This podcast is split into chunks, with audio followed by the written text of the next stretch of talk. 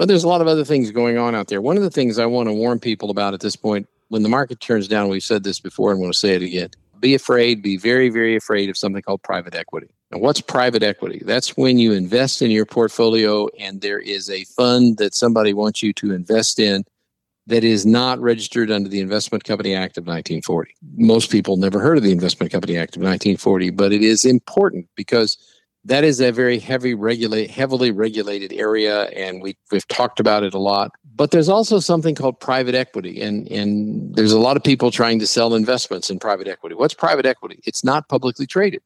In other words you say we're going to buy into a bunch of real estate and a real estate uh, investment trust or we're going to pool our money in a venture capital fund or whatever it is that you're going into. And the the sales point is the prices don't fluctuate. So you don't see the price go down. Why don't you see the price go down? Because there's no market for what you just bought.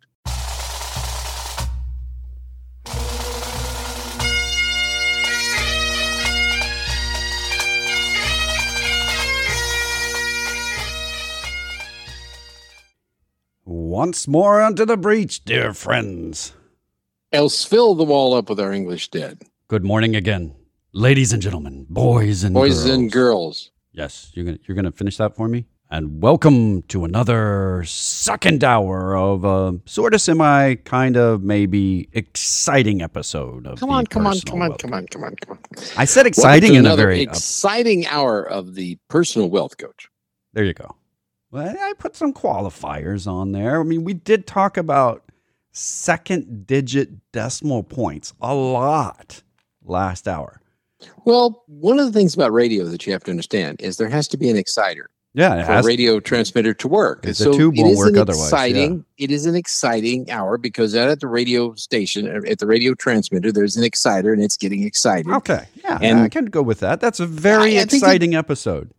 Right. There's always excitement in radio. Yeah, there we go. That, that makes me feel better. I can I can unreservedly talk about the excitement right. that uh, is held around our program now, if we ever go straight internet with no radio transmission involved, I may have to qualify that exciting statement or claim, whatever. Yes, something about that. Right.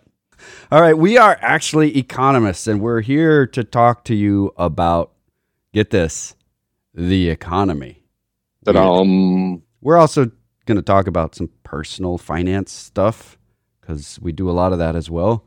Um, the two of us uh, are uh, Jeff and Jake. Uh, just so happen to also be principals at another firm or at a firm. It's not really another firm, it's kind of the firm that we're with. Um, the Personal Wealth Coach, which is also the name of this radio program. Mm, it's a whole nother firm. It's a whole nother firm, yes. Right. S- right. Specific to the word nother. Right. Um, or, yes. So the Personal Wealth Coach is also an SEC registered investment advisory firm. What Which does, does, not imply in any way that the SEC approves or disapproves of anything we're doing. As a matter of fact, given the opportunity, they would disapprove. Yes, that is their job. And we're just happy that they don't disapprove of us tremendously. Right. Uh, in fact, I'm not sure that they've ever disapproved of us, which is not because they haven't approved of us, but because they haven't had enough it's, notice of us, maybe? I don't well, know. they looked hard. Yeah. Um, So the SEC uh, doesn't give us some kind of brand of approval. They're just our regulator. Now, we said that we're giving investment advice as a firm. That's something that's in the best interest of the client, putting the client ahead of us by far, all that good stuff. And we can't do that on the radio because we don't know you and you're not clients. And um, all of the privacy issues and all that good stuff if you are clients. Uh, so, what we do instead is education because we believe that if we educate people, hopefully they'll use it. It seems to have some track record, and that people that know more tend to make better decisions. I know this is weird stuff. There's got to be a study on this too. Uh, do you have another disclosure for us? Well, the information that we provide on this educational radio program has been obtained from sources we deem to be reliable but we make no warranty or guarantee as to the accuracy or completeness of said information or unsaid information. We yeah, also you know, do not. I went into my radio voice to say that. Yes, we also do not pay for this radio program. It's not a paid commercial program. It we also don't get paid to do the program, which makes us I don't know, is that charity? Pro bono.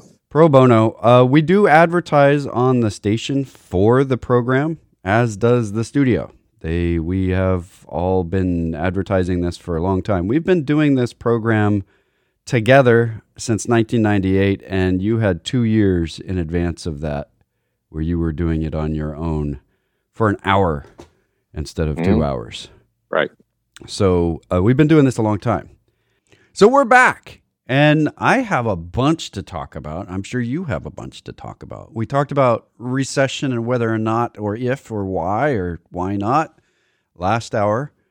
I wanted to talk about a little bit more of the weirdness or not weirdness, maybe the lack of weirdness in the energy market. I know this is weird. Wait a minute. I said lack of weird. It's weird that I say this isn't weird because everybody's saying, hey, look at all the weirdness in the market. For historical reference, this is a lot uh, more normal than not to have major wars occurring on the planet. So for us to call it weird when it's kind of the historical norm, I call that weird. What's going on? What am I talking about here? Um, the change that's going on in the energy market worldwide so there are some major suppliers of natural gas out there, and that's one of the major uh, centers of energy on the planet. Major suppliers of natural gas. Let's let's name a few. Um, the the biggest supplier to the world of natural gas, period, is Russia. Um, that's that's not any kind of an estimate or maybe it has been the largest supplier of natural gas to the planet for a long time. It supplies about or has supplied about 60% of the natural gas to the continent of Europe. Europe has one of the highest demands for natural gas. I know people say that the United States burns more oil and burns more natural gas, but the reality is if when you apply the entire European Union, we're not the highest.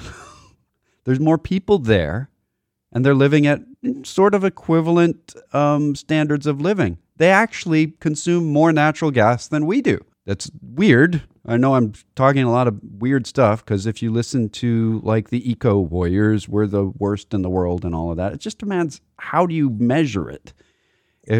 As a country, yes.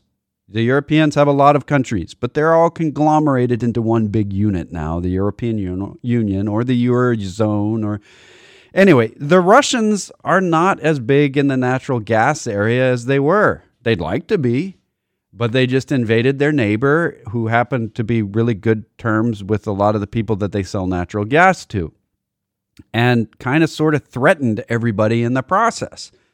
By kind of sort of, I mean they just threatened everybody. It's kind of blatant when you come right out and start shooting things and people. It's the most blatant.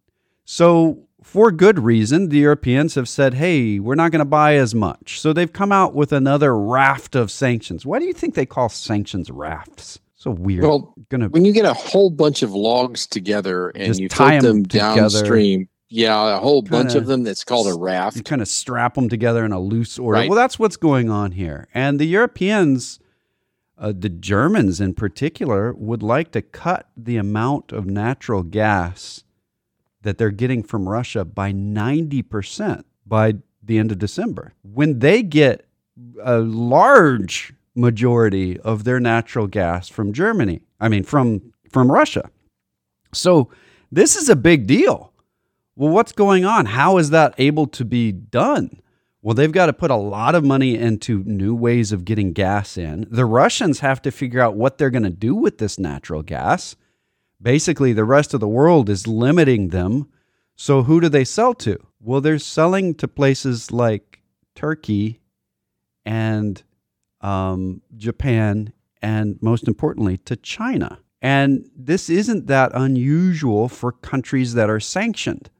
Iran still sells its oil and its natural gas. It's still able to do that. It's not selling to the majority of the world, And the places that are buying it are buying it at a very steep discount. So, Russia turning to China to buy its natural gas and its oil is an amazing deal for China. And it's not a good deal at all for Russia.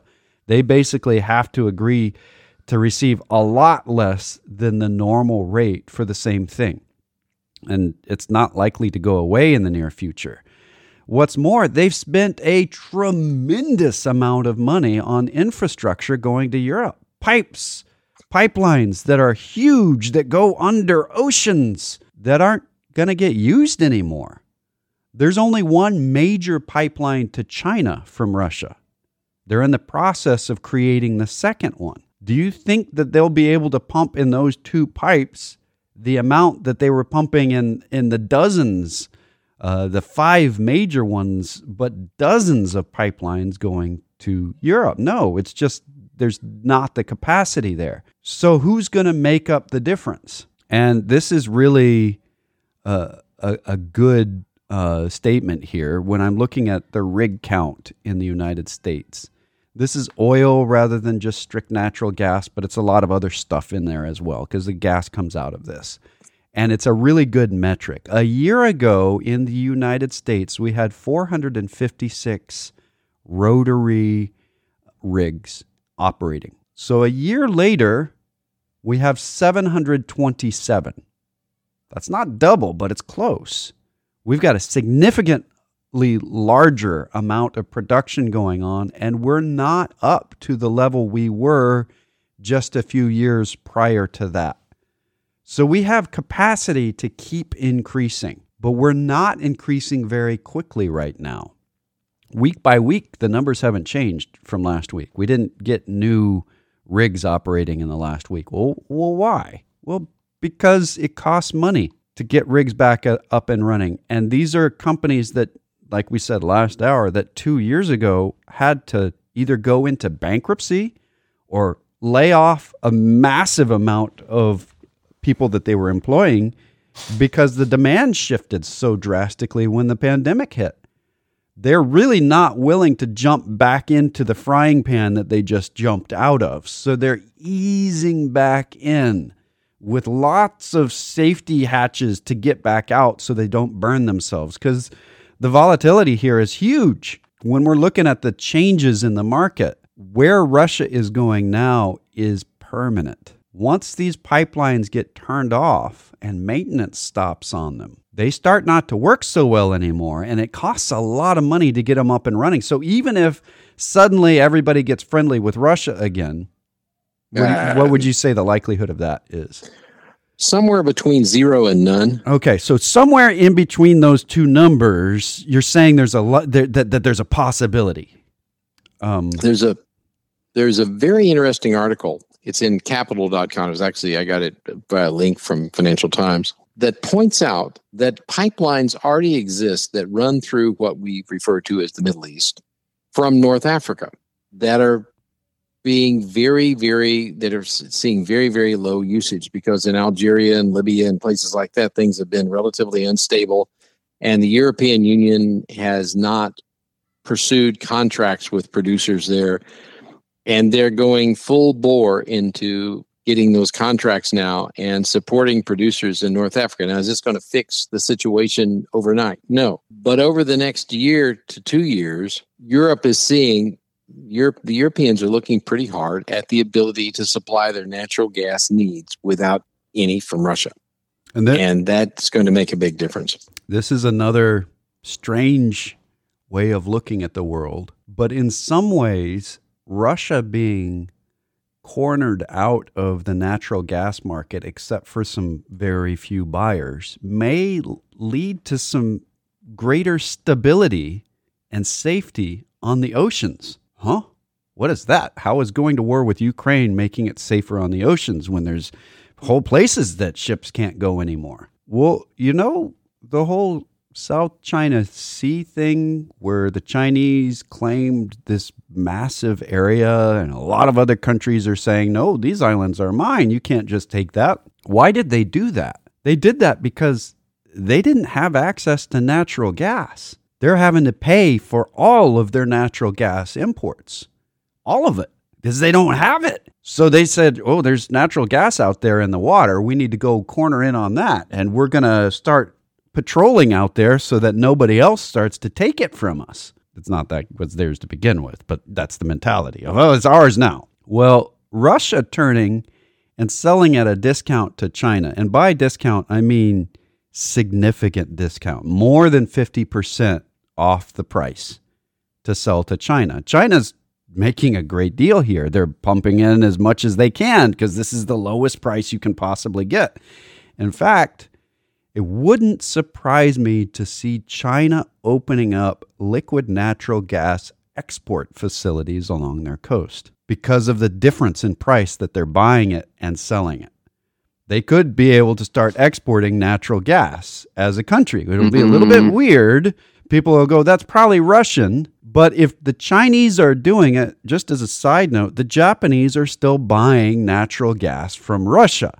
Those are things that are clearly removed from sanctions. So if if China buys something that's fully legal to buy and then sells it at a big profit, there's no law being broken there on the international front. And it wouldn't surprise me to start seeing that happen that's going to change some ways on the strategic outlook for China. I know this is going out. This is very different from what everybody's saying. And your expression just there said, "Oh, that's a little bit weird." But if if Russia is left with only one major buyer, you just said between 0 and none, their major customers staying around, which means that they are going to need to produce more natural gas to get the same amount of revenue and they've only got one customer. I don't think China is going to be exporting natural gas. Let me tell you why. That would put them in a position of being more dependent upon Russia. It would. You're correct. And their focus is getting natural gas from Southwest Asia because they don't trust Russia. Uh, they trust Iran a lot more than they trust Russia. Because they and, can and, control Iran more than they can right. control Russia. Uh, if we change the subject, I've got yeah, something. Absolutely the um, Social Security and Medicare trust fund trustees made their report last week, this week. They added a year to our solvency. So the Social Security Trust Fund is going to exist comfortably through 2035, and a lot of people are concerned about what will happen at that point. We can talk about that. Just, just as a side note, for those of you who haven't kept up with a calendar, that's 13 years from now. Okay. The big one to me, uh, by the way, the disability uh, trust fund, which is separate from the regular Social Security trust fund for people who aren't eligible for regular Social Security, but they have become disabled, goes out to infinity. There's yeah, it's no like a hundred year out. Yeah, no problem. Right. I think 75 is where they, where they, as far as they go. But anyway, it's, it's in good shape. The difficulty is Medicare, which the hospital fund, effectively runs out of money in 2028. That's something to be concerned about. Uh, and at that point, something's got to happen. And that's one of the things we've discussed with people. Taxes are going to go up in the future. I really don't think the old people in the United States who've been paying into Medicare all their lives and who are dependent upon Medicare for hospitals for their hospital insurance are going to quietly sit by and see their benefits cut dramatically. Ain't going to happen. Something's going to happen to fix that. Either Congress is going to borrow a lot more money or they're going to raise taxes on the people still working. I tend to lean on the raise taxes side of things yeah. because interest rates will be up by then. Yeah, and so people receiving things, Social Security are the highest constituent of, of voters, constituency of voters. They are the most likely to go to vote if they're receiving Social Security. Now this is this is Medicare, not Social Security. Right. Oh yeah. Uh, and correct. Yes. Same category. Medicare though. and the, the the date for receiving Social Security keeps being pushed further out. That's by the way what I think is going to happen with Social Security. They're going to continue to push the date out. They at some point may put a cap. Say if you make over this much money, this many dollars, uh, you either have a dramatically reduced or non-existent Social Security. Uh, that's things that are in the in the mill. Medicare, on the other hand, pretty sacred. It, there is no income cap on Medicare presently, although you do pay if your Medicare insurance premium goes up as you get more income each year. uh, in retirement. That's going to be someplace that taxes will need to go up or the government's going to have to borrow a lot more money. And I think the taxes will go up. They may borrow more money to cover it, but the taxes will definitely go up. So those are a couple little odds and ends. Oh, another good one. If you're on Social Security, the Social Security trustees are now suggesting that the probable increase at the end of this year in your dollar amount that you get for Social Security will be 8%, which is 8%. 8% raise. That's nice. That's that, well, it, it, to keep up with inflation, that's what it boils down to.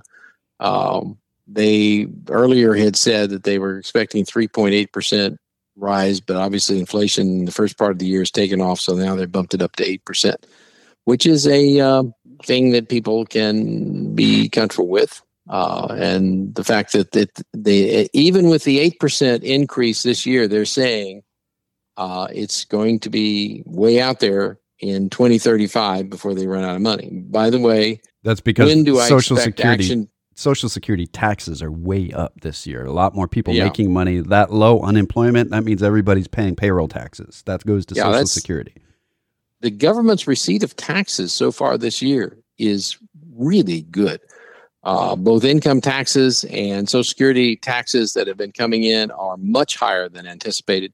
The deficit this year is substantially lower than it's been in probably five or six years at this point. Um, I, I, know people are hollering and they're saying, oh, well, it's a Democrat and he's spending a lot of money and the deficit's up. Well, the reality is, and people don't like this, so get ready to not like something I'm about to say. Okay, I'm already ready. We ran a surplus under Bill Clinton. Mm-hmm.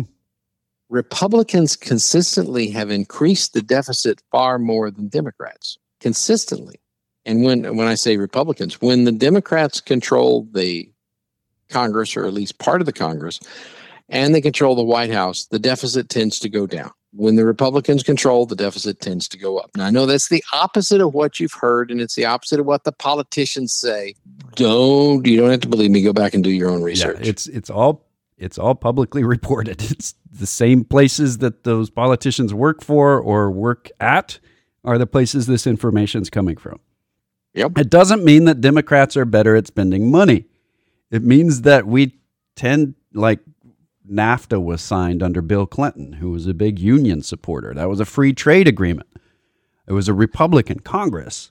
Republican Congress is the one in charge of the balanced budget that we had during Bill Clinton, but he signed it and he signed NAFTA where you've got Ronald Reagan, who led this massive increase in federal spending during his eight years, way, way beyond what Jimmy Carter spent, but we won the Cold War. So there are other pieces that fit into the puzzle, but generally more spending is available under people that say I'm for a balanced budget than for people that say I want to spend forever in their campaign. I don't know. It's kind of weird. We talk about a lot of weird things, but it's backwards from what the party platforms would purport to say. Okay, back to you. That's reality. Well, there's a lot of other things going on out there. One of the things I want to warn people about at this point, when the market turns down, we've said this before and want to say it again. Be afraid, be very, very afraid of something called private equity. Now, what's private equity? That's when you invest in your portfolio and there is a fund that somebody wants you to invest in that is not registered under the Investment Company Act of 1940. Most people never heard of the Investment Company Act of 1940, but it is important because that is a very heavy regulate heavily regulated area and we, we've talked about it a lot. But there's also something called private equity and, and there's a lot of people trying to sell investments in private equity. What's private equity? It's not publicly traded. In other words you say we're going to buy into a bunch of real estate and a real estate uh, investment trust or we're going to pool our money in a venture capital to fund or whatever it is that you're going into. And the the sales point is the prices don't fluctuate. So you don't see the price go down. Why don't you see the price go down? Because there's no market for what you just bought. Uh, it's not marketed. So because it's not marketed you don't see the price go up and down. It's kind of like your house. Um, you don't see a day-to-day pricing on your house. Now, if you get a tax appraisal every year, you get some idea what your house may be worth on the market, but you may realize that during the 2000 through 2007 to you 2007 through 9 market collapse in houses, you probably didn't see your annual appraisal go down a whole lot. The same thing is true in private equity. In private equity, the pr- underlying price of the asset that you've bought into may have fallen a lot, but you don't see it until you actually go to sell, and then it's sometimes a very unpleasant thing. We I'm we don't like private equity. I'll be perfectly honest with you. If you're a very very very wealthy person and you're a sophisticated investor, and you can have your uh, accountants uh, accounting firm that you have on retainer look at the investment and you recognize it's illiquid you're going to leave it there for a long time and you've looked at it very carefully and you're like warren buffett and said this is a good thing to buy and we're going to buy a lot of it and take our risks but recognizing we can't trade it. And if we try to trade it we'll probably lose a lot of money. You're probably good to buy private equity. If not be very, very, very cautious in that area because there's reports in Financial Times. There was a really good article on it this last week, and I completely concur with what the unhedged writers wrote in that article. A lot of the pricing in private equity, first off, is leveraged. In other words, you put your money in and they borrow extra money to buy whatever it is they're buying. And when they go to sell it and they report a sell, sales price for part of what they're just sold, and they said, look, we just sold a piece of this thing you're buying and we made this much profit or whatever. In many cases, they're selling it to another private equity dealer who is gathering money from the public. And at some point, these things tend to collapse and they tend to follow market downturns by 12 to 18 months, the collapse. So just be very cautious if somebody offers you something that's not a publicly traded security to put in your investment portfolio. I have a come back here for just, we were talking about you mentioned that receipts for um, taxes to the U.S. government were way, way up this year versus the last year. And I went to um, the monthly Treasury. It's a fiscal.treasury.gov reports. That's the the uh, the monthly data that they put on, on what the spending and the uh, income to the government is. Just did a quick spreadsheet on it so from the period of May of 2021 to April of 2022, that's the last date we have data, as opposed to May of 2020 to April of 2021, the US government has received $1.17 trillion more in taxes this year versus last year. Yep. That's a big number. That is a Hey, a trillion a trillion here and a trillion there. Soon you're talking about real money. What's more, the borrowing is many trillions less. So if we're looking at uh, same period of borrowing from the public, so what does that mean? That means that we're not talking about um, Social Security stuff. We're talking about U.S. bonds on the open market, U.S. Treasury securities. Um, last year during that time period, we borrowed uh, almost $3 trillion. This year, during that, so time for time, about $1.8 trillion. So there's 1.2 trillion less borrowed and 1.1 trillion more made. That's a net of like 2.4 trillion dollars excess from last year. I know that's not good math when you're talking about not borrowing money like you made the money, but that's kind of how the GDP works. It's kind of weird and silly, and we don't like it, but that kind of lets you know. So we made almost 1.2 trillion dollars more, and we didn't borrow, or we borrowed 1.2 trillion less. That's good news from Social Security. Hopefully, that means that we'll start kind of looking around and not borrowing so much? No, no, that's probably not what it means. Never mind on that. We're going to keep borrowing. yeah. Well, that's a good thing. Yeah. And I know we could we could spend an entire radio program talking about why it's a good thing. Yeah, uh, having some degree of borrowing is a good thing, um, as I, long as I our revenue is going up in the process. I think the level of borrowing that we're currently doing is quite sustainable. Um, yeah, we borrowed a bunch of money during the recession, and I've seen two, not during, during the pandemic. Pandemic, yeah. I've seen two good papers on that so far, and both of them from completely different sources strongly suggested that it was a good deal to borrow that money and pump it into the economy because yeah, I mean, the extremely low losses, interest rates, very low the interest. Job, the job losses that would have occurred had we not pumped that money into the economy would almost certainly have cost the government more money than they borrowed to avoid it.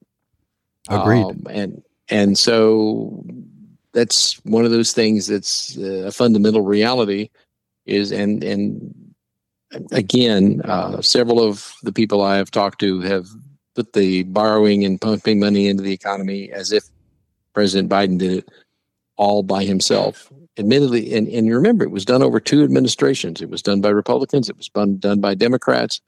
It was done consistently and both sides i will say i think did the appropriate thing when they pumped money into the system. And let, let me give you a different perspective on that. We borrowed about um, oh about 1.3 trillion total um, during the the pandemic.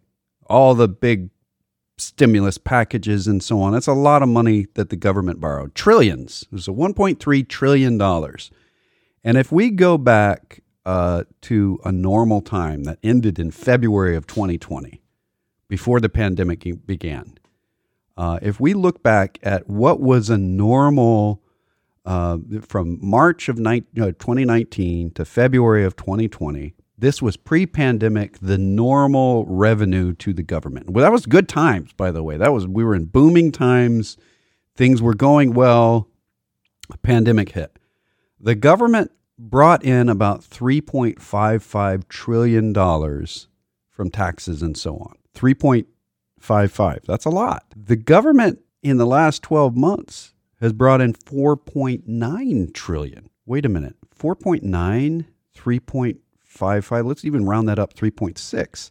We we borrowed about 1.3 trillion dollars to keep jobs going and we made an extra 1.3 trillion dollars in the first year after this happened. That's now we're not turning and focusing that back right back into paying off that debt. But it says that's a good loan. If you have to make a short term borrow, you have to borrow money short term, and it causes you to make as much money as you borrowed in the next 12 months. If you're buying a piece of equipment at a business and it pays for itself in a year from the extra revenue that brought in rather than having all those people staying laid off, that was good borrowing. I know that's not the you know people don't like to hear that the government should borrow money, but in times of emergency, if the money's not on hand, it needs to come from somewhere, and it paid for itself. It's like infrastructure spending. Giving that extra money, even though a lot of it was wasted in those PPP loans, the paycheck protection loans, all that good stuff. And you're going to continue to see bad news about people that didn't deserve it that got it the overall program saved us from a depression and probably saved the rest of the planet from a depression because we are the only ones kind of pulling everybody out of it right now. Europe is spiraling into a recession because of energy and food prices and a war. Russia is definitely there. China is spiraling into what could be the first recession it's had in 50 years because it's shut down to prevent COVID rather than going to vaccine and just get infected. Well, they're they're opening up. They are starting to op- open up. That's your, your, but we still have like 100 million people in lockdown. They had about 300 million people in lockdown over about a 3-month period. Their their quarterly numbers if they're positive this time around are going to be lies. There's just no way they could be positive. Uh, they they have shrinkage in their economy right now and that that is kind of laying out the you know when we years back 15 years ago now the great recession hit. And we looked at three experiments that were being done by the world. The the, the europeans went into don't spend any money um, pay back as fast as you can uh, and it was one experiment the United States, through George W. Bush and then Barack Obama, did two big stimuluses that stimulated the economy. Uh, lots of money went into it. TARP was one of them, and then money coming back from uh, Social Security reduction in taxes. A bunch of stuff happened. We spent a lot of money, and we came out of the Great Recession way ahead of Europe. China went into like overdrive and spent way too much money during that time period, which has led to part of their debt issue now. Uh, it's part of their real estate problems. All the collapses that you're hearing in the real estate market over there are from money that they spent 15 years ago overspending for stimulus because they were trying to do what we were doing, only more. Come forward to the pandemic, we had three different experiments again. The United States basically shut down for a bit and then opened up faster than any other uh, industrialized nation. It was painful. We lost more people to the to the pandemic because of it. But our economy recovered a lot faster than the rest of the world. And now there's not really a good way of looking at, at experiments. We we our continent didn't just get invaded. So there's some big divergences happening there. But our economy being as vibrant as it is is basically Europe's only hope not to spiral into a recession right now. Germany is probably in a recession at this point. Um, would you agree with that? I well, good, certainly is a probability, but then we haven't seen them in a recession officially. But yeah, I, what I say be. they're they're probably. I mean, last quarter was negative for GDP, and all the numbers coming out right now are saying this quarter is going to be negative as well. That's the yeah. very easiest way of saying that looks like a recession from here. It does, and you're probably correct. And uh, Great Britain or United Kingdom is also probably in a recession. Uh, that is going to affect us because they're going to buy less stuff from us. Yeah. But again, we have this advantage in the United States that I think is crucial in that we aren't dependent upon exports. Um, Russia, long term, looking at, at very, very long term issues, there's something called roughly called the Dutch disease. And what happens is if a company, a company, if a country is largely dependent financially on exporting raw materials, it will eventually destroy that country's economy. Now, you can argue that that shouldn't be so, and if it's properly managed, it wouldn't be so, and a host of other arguments that you can make. But the reality is, throughout history, when company, when countries exist on export of raw material, export of commodities, and, and, and specifically something that they pry out of the ground like oil, it results in great corruption in that country. It results in dependence upon a finite resource, and it results in dependence upon somebody else outside of their own control and country buying it. Right.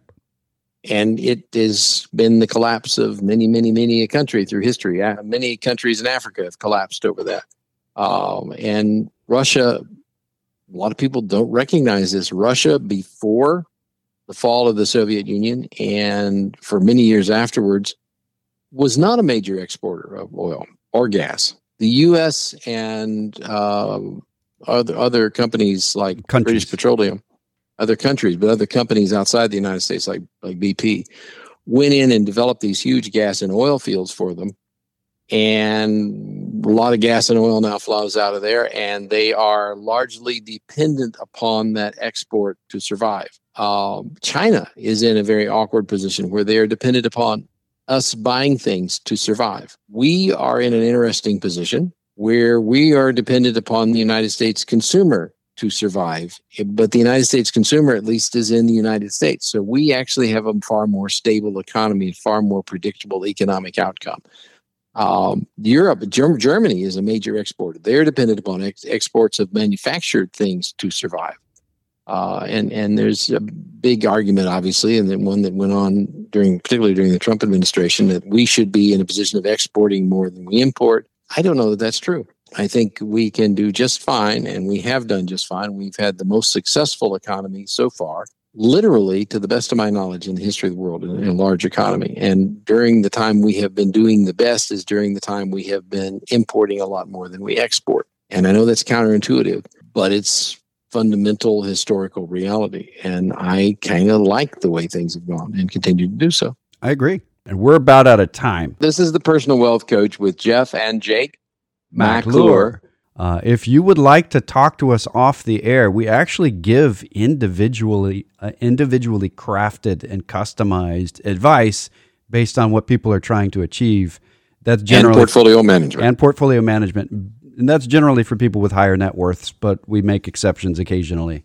Um, and so you can contact us locally, voicemail available during the weekend, but actual real live people, no phone tree during the week at 254 947 1111. You can reach that line toll free at 1 800 914 7526. That's 800 914 plan. And I think it's important to note that we're an independent fiduciary firm. We don't work for a corporation, we only work for our clients. Right. Exactly. Uh, you can go to our webpage, thepersonalwealthcoach.com or tpwc.com. There's a contact form. You can use emails, Jeff or Jake at tpwc.com. There are uh, recordings of the radio program going back years, newsletters going back decades, uh, and you can find us wherever podcasts are given. Um, thank you very much for listening on a nice Saturday morning. And until next week, this has been The Personal Wealth Coach.